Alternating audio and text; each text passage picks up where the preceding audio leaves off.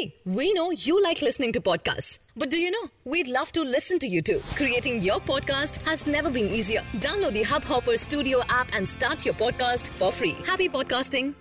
नमस्कार दोस्तों hub hopper में आपका स्वागत है हब हॉपर इंटरनेट पर कंटेंट के लिए सबसे बड़ी मोबाइल एप्लीकेशन है आज की देश और दुनिया की प्रमुख खबरें कुछ इस प्रकार हैं Amazon की डिस्काउंट वाली शॉपिंग ग्रेट इंडियन सेल नए साल में पहली बार 20 जनवरी से खुलने जा रही है Amazon ने अपनी वेबसाइट पर 20 जनवरी से 23 जनवरी के बीच शॉपिंग पर बम्पर डिस्काउंट देने का ऐलान किया है। ग्रेट इंडियन सेल में डिस्काउंट के साथ अच्छे कैशबैक ऑफर्स भी मिलेंगे। बोनी कपूर ने एक इंटरव्यू में कहा, राजकुमार हिरानी इतने अच्छे हैं कि वो ऐसा नहीं कर सकते। उन्होंने आगे कहा है कि मैं इन आरोपों पर यकीन नहीं कर सकता। वो कभी ऐसा कर ही नहीं सकते। मीडिया रिपोर्ट्स की माने तो राजकुमार हिरानी पर एक महिला ने साल 2018 में मार्च से लेकर सितंबर तक के बीच कई बार यौन उत्पीड़न करने का आरोप लगाया है। प्रिया प्रकाश ने साउथ फ़िल्म इंडस्ट्री के बाद अब बॉलीवुड की दुनिया में अपना कदम रख दिया है।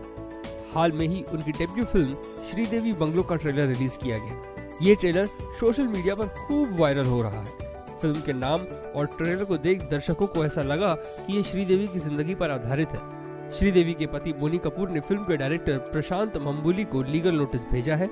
इस बात की जानकारी खुद फ़िल्म के निर्देशक ने दी है। वित्त मंत्री अरुण जेटली गुर्दा संबंधी अपनी बीमारी की जाँच के लिए अचानक अमेरिका गए हैं। सूत्रों ने जानकारी दी है कि वह रविवार की रात को ही अमेरिका रवाना हो गए थे। उल्लेखनीय है कि 14 मई 2018 को जेटली का गुर्दा प्रतिरोपण हुआ था। पिछले नौ महीनों से उन्होंने कोई विदेश यात्रा नहीं की है। उन्हें पिछले साल अप्रैल में एम्स में भर्ती कराया गया था, जहाँ वो डायलिसिस पर थे और बाद में उनका गुर्दा प्रतिरोपण हुआ था। ब्रिटेन और यूरोपीय संघ ईयू के रिश्तों के लिए फैसलों की घड़ी आ गई है। ईयू से अलग होने की कवायद में ब्रिटेन की संसद में प्रधानमंत्री थेरेसा मे के प्रस्ताव पर बहस और वोटिंग होनी है। थेरेसा मे का प्रस्ताव सदन में पारित होता है तो 29 मार्च को ब्रिटेन आधिकारिक तौर पर संघ से बाहर निकल जाएगा। लेकिन प्रधानमंत्री का प्रस्ताव विफल हुआ तो उनके सामने बेहद कड़ी राजनैतिक चुनौती होगी, जहाँ थेरेसा मे की सरकार गिरने से लेकर एक बार फिर नए सिरे से यू से बाहर निकलने की कवायद शुरू करनी होगी। आज के लिए इतना ही। हमें आशा है कि आपको यह पॉडकास्ट पसंद आया होगा। आज के विषय पर अगर आपके कुछ विचार हैं तो हमें ज़रूर बताएँ। और अगर आप हमें रोज़ाना सुनना चाहते हैं तो सब्सक्राइब बटन दबाएँ। आपको ये पॉडकास्ट अच्छा लगा तो कृपया हब हॉपर मोबाइल एप्लीकेशन को अभी डाउनलोड करें।